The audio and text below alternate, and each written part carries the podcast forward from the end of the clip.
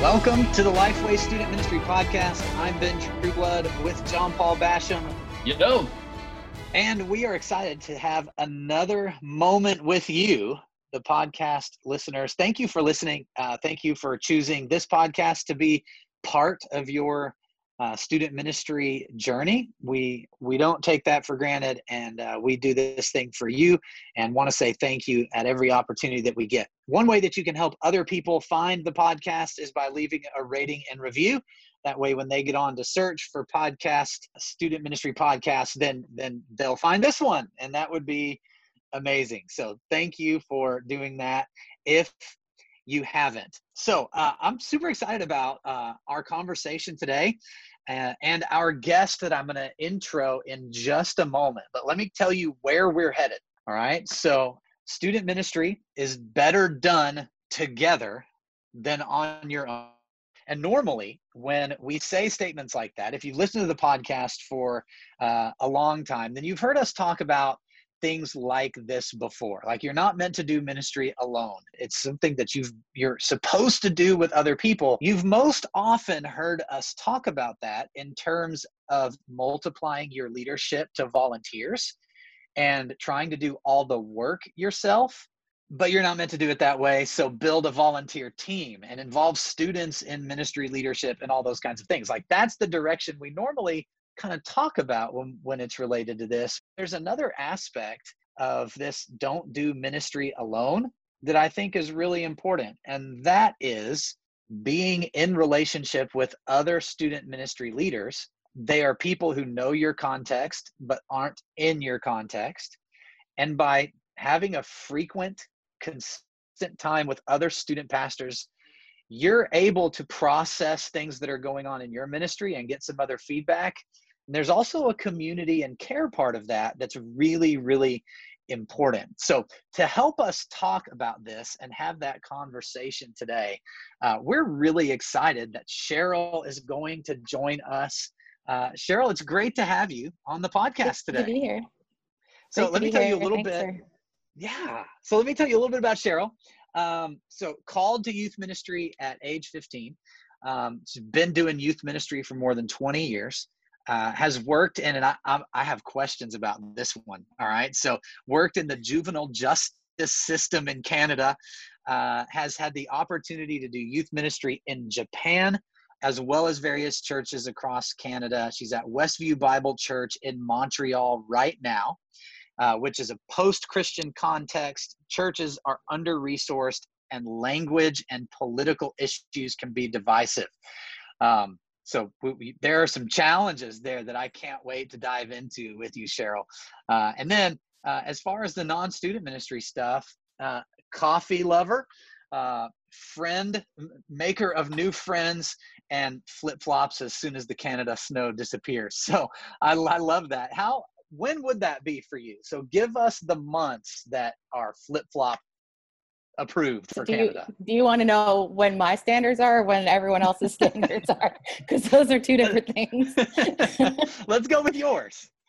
Yeah. So um, I literally, like, there will still be snowbanks, and I'll, um, I'll be wearing flip-flops as soon as it's sunny enough and I'm not actually having to trek through actual snow to get from my car to my house or the church. Um, flip-flops are on my feet. I detest wearing shoes. So, and always have my whole life. So it's just the thing that I do. And so what temperatures are we talking about here then? So it doesn't have to be like, I mean, it's hard to do Celsius and, and Fahrenheit. We're in Celsius. So like just around, like just above freezing is probably the coldest that I've gone, like two degrees Celsius. So, but snow's still out there, and you're yeah, oh yeah, rocking the flops. Yep, I love it. You are I a brave it. woman. So, uh, talk to us. Let's let's dive in, just so people can get to know you a little bit. Let's dive into some of your youth ministry experience. Um, and the first thing out there is really intriguing to me, and that is the juvenile justice system work that you did. Talk about yeah. how you got into that, and then what youth ministry looks like in that context. Uh, so I went through a correctional um, program in college, and we have a, up here in Quebec, we have a very different um, school system. So we graduate from high school in grade eleven and then um, go into what we call C E G E P, which is a French acronym. Um, and you can choose different specialized programs to go into. And so I chose the corrections uh, one. And so through that, I had to do several internships um, working in what, whatever corrections department I wanted to, but because I knew that I was called to working with youth, that was always what I decided to do. So um, I worked in a series of group homes here in, in Montreal as a crisis intervention uh, person. So I didn't actually have, some of my classmates were actually stationed in the group homes, but I actually um, drove around with my supervisor um, on our shifts, and we did, uh, we went, when there was a crisis, we had to go and help intervene. So we had to go help, you know, restrain kids, or we had to go mm. uh, take care of kids while the staff were dealing with, with um, significant issues. And so I got to see a lot more than the average um, shift at a, at a group home would see. Um, and it was, it was very eye-opening to, you know, the, the kids' need for Jesus. The, one of the most frustrating things for me was not being able to share Jesus with them. And so after, I remember this one night of after spending like three hours at a home where this, this kid was just so, like a twelve year old was just so like wound up and trying to strangle himself with a phone cord and break into mm-hmm. other kids' rooms to hurt them. And the staff are just exhausted from from dealing with this kid for hours and hours and hours.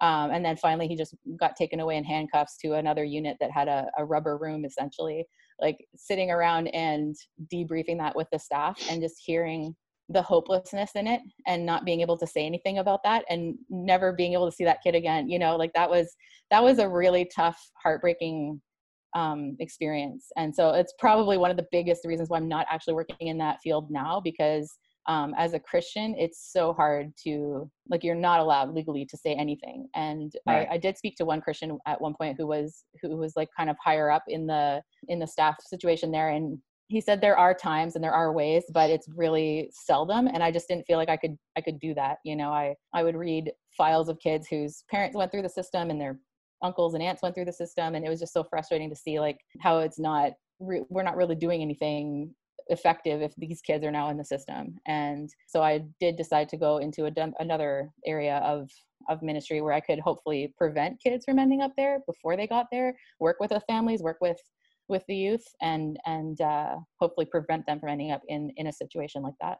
But what yeah. an experience though, that the Lord led you through to, to see like, okay, this generational impact that's happening in yeah. families, leading students to land in the same places. I feel like now as a student, as a student pastor, be, being able to really lean in from that perspective can be an, an incredible thing. Definitely.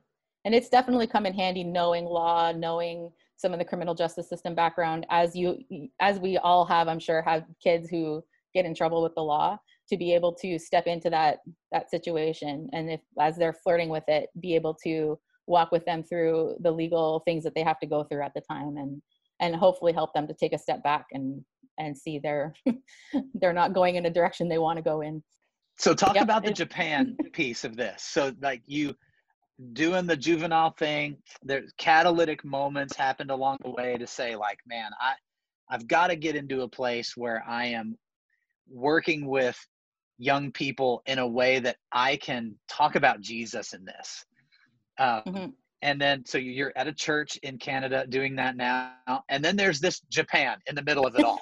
How to connect those Japan dots? Was, Japan was never on, on my radar. You know, like God can mess up your life, right? And yeah. and so I had a plan um, going through school. I ended up as uh, doing a social work degree. I'm actually not a trained like pastor. Like I didn't go the traditional traditional schooling route for that. But um, as I was finishing up university, I was like, I could get a job doing whatever, but God is like really calling me to Japan. I had a friend who went a little bit um, before me, and he kept telling me I had to come. And I was like, nah, Japan's not on my radar at all. Um, actually, when he told me he was going, I said I would never go there in my heart. And so that's probably why I ended up there. But um, yeah, God was, God sent me there because I needed to learn that he was good. Um, and so I went as a, an English teacher, and I was teaching in three different high schools. Um, my week was split up between those three schools. And um, while I was there, I got in, involved in a English church with Japanese sensitivity in Tokyo. And so I was um, doing some worship ministry and helping with the youth ministry. And uh, yeah, just like ministering in a very different culture and a very um, unexpected way. Yeah. But, you know, it, God, God needed me to trust him implicitly. And I thought I did, but I learned there that I didn't. Um, but he got me there through that experience. Yeah. So what's something that you, you brought back from that time in Japan that's like, okay, this is something that will stick with me forever in, in student ministry? I think it's the being able to tell a story. I've been really fascinated mm-hmm. with, you know, like we, we often are like, oh, we have to teach our kids theology, but we don't um, like talk about how important it is to, like, we don't tell stories about how um, important it is in our lives and why it's important in our lives. And so the, the whole like theme of God's goodness has been something that I've had to learn and relearn and relearn in my life. But it's something that I also find myself having to tell kids a lot. Like, God is good. Like, if this particular thing does not work out in your life, he is still good. And here's an experience from, from my life where I um, experienced deep, like, turmoil over going to Japan. Culture shock is no joke. Um, like I said, I didn't really want to go there, so I didn't know what I was in for when I got there. And I, not a day that w- went by that I wasn't like, what's happening right now? Because there's some weird stuff culturally that I didn't understand, and I needed people to explain it to me like day in and day out.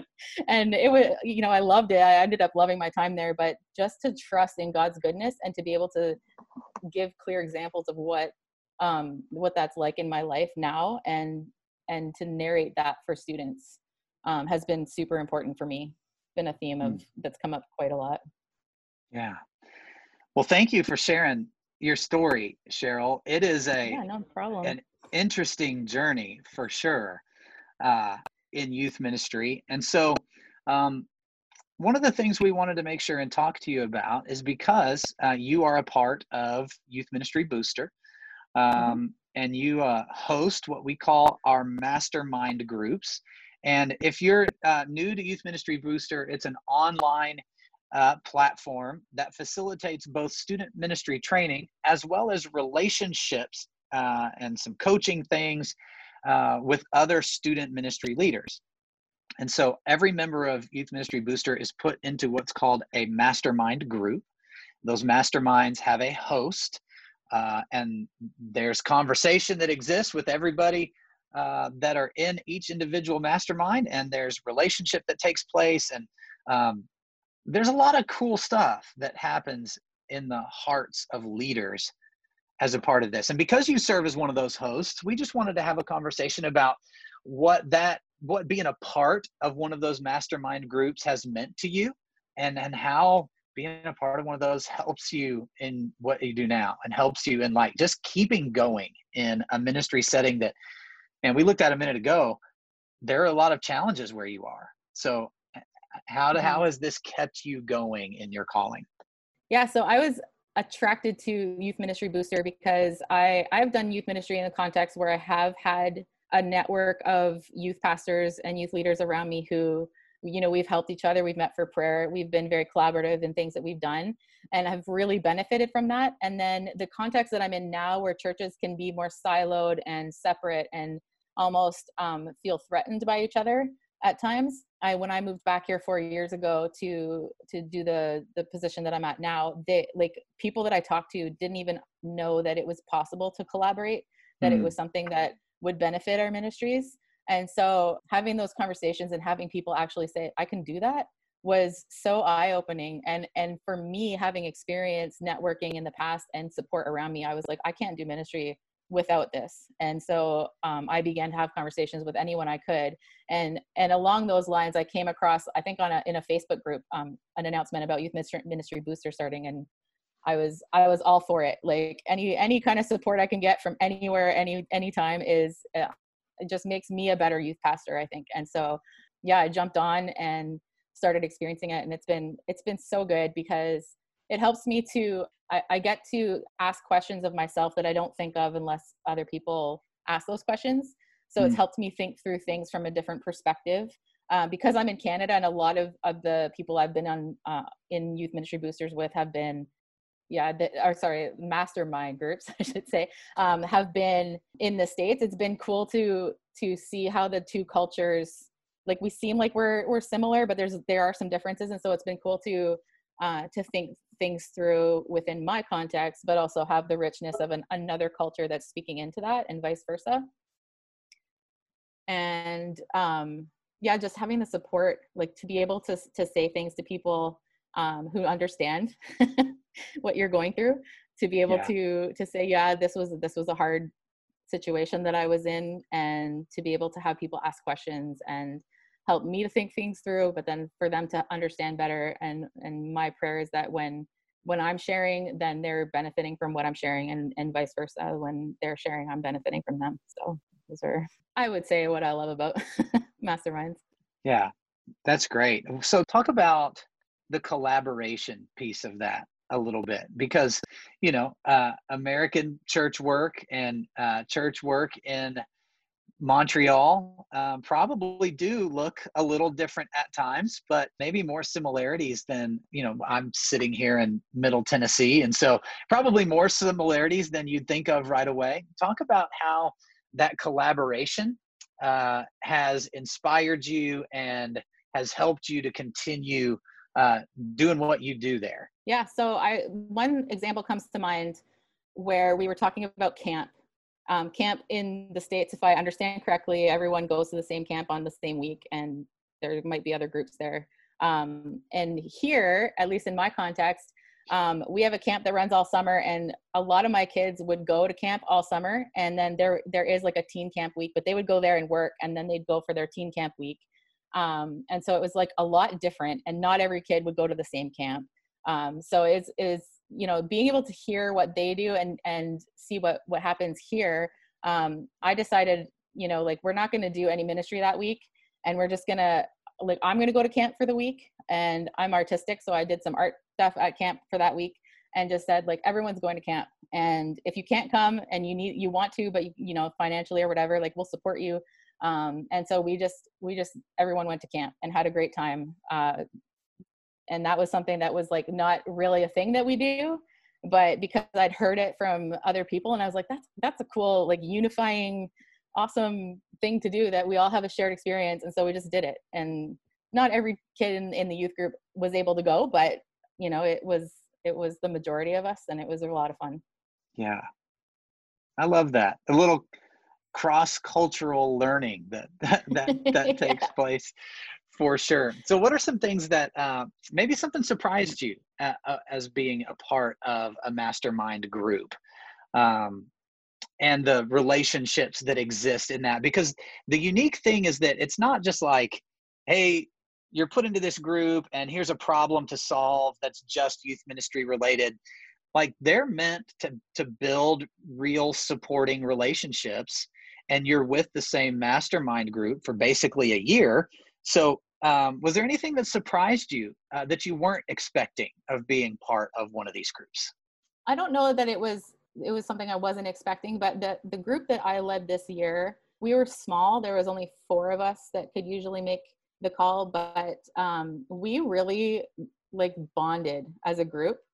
And, you know, we're spread out all over North America, but we like, it was a really good, uplifting um community building time where we could just chat. Like, there were times where we got off topic, and um, I don't know if Zach's going to be thrilled to hear that, but um, we, we got off topic and just, and, and just chatted about, you know, whatever, or like if someone was late and we were just waiting for them to sign on, and we'd just chat. And it was just so nice to be, you know, these people are legit my friends. And I remember the last, um, the last session that we had, like at the end, I was like, I don't want to hit end, you know, like yeah. I just want to keep hanging out with you guys. It was really hard to say goodbye. And I mean, like, we're friends on Facebook and whatever, but you know, it was just like, we're not going to have this same group again ever, maybe. And so it was just, it was a hard end to a really good, uplifting, encouraging time. That's so good to hear. Cheryl, what does it look like if somebody's going to jump into a group and expect to have a host like you? What is it? What is that like for you to host the group? It's, I'm going to be honest, the first session is always awkward because it's like nobody knows each other. We're all on Zoom. Zoom's got an element of awkwardness to it anyway. Um, and so, but my, my approach is just like, hey guys, like, we just need to talk about stuff. Um, tell, you know, tell each other about who we are and what we do and, and what our context is, and, and just keep the conversation going as we, we go through the agendas that, that are put out for us for the mastermind meetings. But, um, we, we just need to like get to know each other relationally. So we, we do spend some intentional time at the beginning of every mastermind meeting, you know, going through like, how, how are things going? I try to keep track of what's happening in people's life. And if there's, you know, health problems in a family or, or whatever, you know, follow up on that, just so that there's some continuity and it's not like, okay, great, see you next time, but that we're actually tracking with each other and we're praying for each other throughout the interim periods between meetings, and um, making sure that we are talking, like really, really like engaging with each other, not just like, okay, we checked off our lists and now we can, we can leave. So tell us a little bit about the agendas as you're walking through. What kind of stuff do you guys cover as a group? Yeah, so we we always uh, have a theme that um, is put out, like a monthly theme that we we talk through some stuff and, and look at how that applies in our context. So there's always something to read. Sometimes there's like a little exercise to do. Uh, for example, in the past year, we did uh, an exercise where we had to call one of our volunteers in our ministry and ask them a, a bunch of questions about our ministry and listen. Like the exercise was about listening to what they were saying and getting in the practice of asking other people instead of just like, sometimes you get the blinders on and you just want to evaluate for yourself and you you do what you think needs to be done. And then we, we forget to listen to what our volunteers are saying or what other people are saying that are involved in the ministry. And so it was a cool, it was a cool thing to be able to to talk to one of my volunteers, hear her thoughts, and then be able to process that with, with the other people in the, in the group and hear what their volunteers were saying. We didn't necessarily go through the answers to every question, but like, did, were there surprises, you know, like, did this shock you, or, you know, were you expecting this? And just be able to process and, and like, okay, so if this is something that needs to change, like, how are, how are you going to do that in the next, in the next month, or how are you going to start working on that? Because sometimes change takes longer. And then we always go through a soul care section. Uh, we go through a hot seat where we can bring something that whoever's on the hot seat brings forth a question. So like, I'm struggling with partnering with parents in my ministry, for example. And then, and then we ask questions about like, well, what do you do now? And, you know, we, we're not trying to like fix the problem, but help them through asking questions to actually um, arrive at conclusions on their own, or help them think that through. We can do some like, here's what, what has worked for me. But again, it's not an expectation that we're going to fix this issue. Is helping to talk through it and process. And then there's always some, some like goal setting and some like, what are you going to work on in the next month? And then we try to check in on those at, uh, at the next meeting. So if there's some accountability, there's soul care, there's growth, both personally and, and professionally involved in every meeting. I love the way that you've described these, and wish that I was a part of something like that as a student pastor. And what really stands out to me, you've said in a few different ways, the way that these mastermind groups have kind of drawn you out, and, and you seek to draw each other out. Mm-hmm. And you do that in a few different ways, but, you know, but drawing each other out relationally, you know, and just getting to know one another and really being in relationship with each other, to the point that at the end of the group, at the end of your time as a mastermind group, nobody wants to, to leave that and, and call that the last one. But also ministry wise, to do things like asking, asking questions of someone else to give you feedback on the ministry. It's just kind of that another level of, as they are showing those results, there's kind of a vulnerability there. Like, here's what they said of my ministry, you know, and then mm-hmm. you mentioned having, having some questions asked about your ministry that you wouldn't ask on your own unless someone else was asking those things. So, I mean, that with the ministry component and then the soul care, that is what real Christian community should look like. You're putting yourself in a position to be known by other people.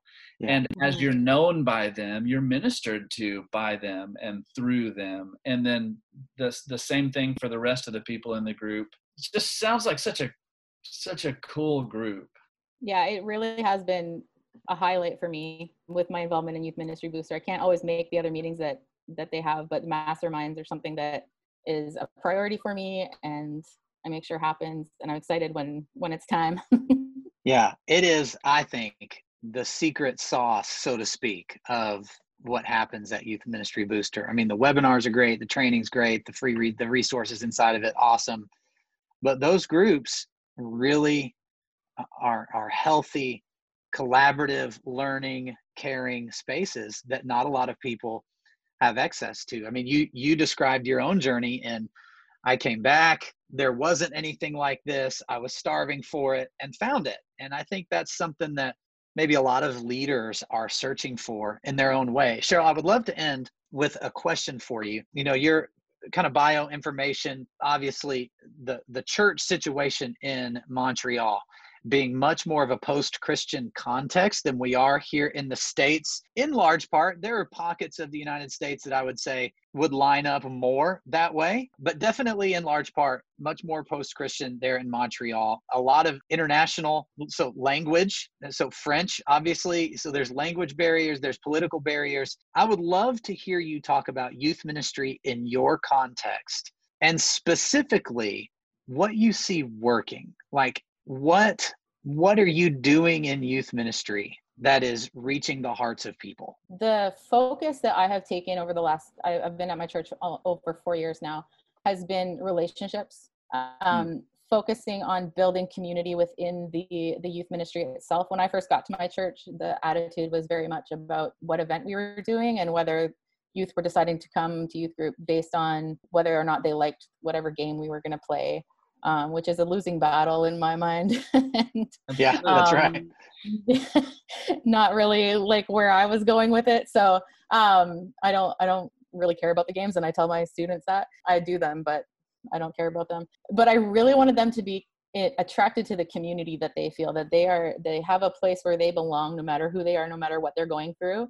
That this is something that they can come to and feel loved, and it, that we are excited that they're there, not just the leaders, but the youth as well. And so we've been really focusing on, on building that. As far as living in a post-Christian society, like there is no options. There is, like, I know a bunch of youth pastors in this city. I know of like one or two who have been able to get into a school. Like there, the doors are shut for adults to walk into a school mm. and, you know, as a religious anything, that no. that's not really an option. And so um, using things like Youth Alpha, empowering students and training them to actually just like have conversations with their friends, to invite their friends to youth group. But like, that's not really even the way that we, we have to do youth ministry these days. Like if we want to reach the unchurched, we cannot expect them to, to want to come in our doors. And so we have to go to them. And so doing things outside of the church building, but mostly focusing on training our kids to, to do the ministry. They're the, they're the best missionaries we have right now. And so that's what we've been really trying to focus on, that we Are, are helping them to start conversations, to be comfortable sharing their faith, to to be solid in in the foundation of their faith, and then know that they are sent. Like they are, they go into the world every day and reach their friends. It's good stuff. John Paul, last words. So something that that I think about as you're describing the circumstances about, you know, school ministry is just not even an option. I mean, we just recorded another podcast right before this one that we'll release the week after this one releases, talking about having the right perspective under the circumstances that we're in and not finding ourselves locked down in a negative attitude about what we can't do, but finding the positive in what we can do. And so it, it just brought up kind of that same line of thinking, like, man, if it was the case in the States where no matter where you were, you cannot go into a school, the ministry model for so many student pastors would be completely flipped. And there'd be a lot of pastors that would say, I, I don't even know what to do. Like I'm hands in the air kind of a moment. But I love that what you described is a mobilization. You know, so, okay, we can't go there, but our kids are there. And so we're just going to leverage in every way that we can, mobilizing our students as missionaries in their school, mm. which is something that you'll hear a lot of student pastors talk about, but probably not prioritize to the degree that you have, because you have to. Mm-hmm. And I have to believe that there's tremendous fruit from being in that position where you say, the only way we're going to get the gospel in the schools, the only way we're going to get the gospel in the schools is for our kids to carry it there. And I think that's just, let that be a challenge to listeners in places that do have the freedom to get in schools that we we still have that responsibility to teach our students to be carriers of the gospel. So good on you, Cheryl. Thank you for the challenge. Thank you. Well, if you want to find out more about Youth Ministry Booster and how you can be a part of one of these amazing mastermind groups, you can go to youth ministry booster dot com and all the information you need is there. Registration for season two is only open through August. So don't waste time. Head over there right now and get yourself registered. We'd love to put you in a group. This has been another episode of the Lifeway Student Ministry Podcast. Cheryl, thank you so much for being here, and we will see you next time.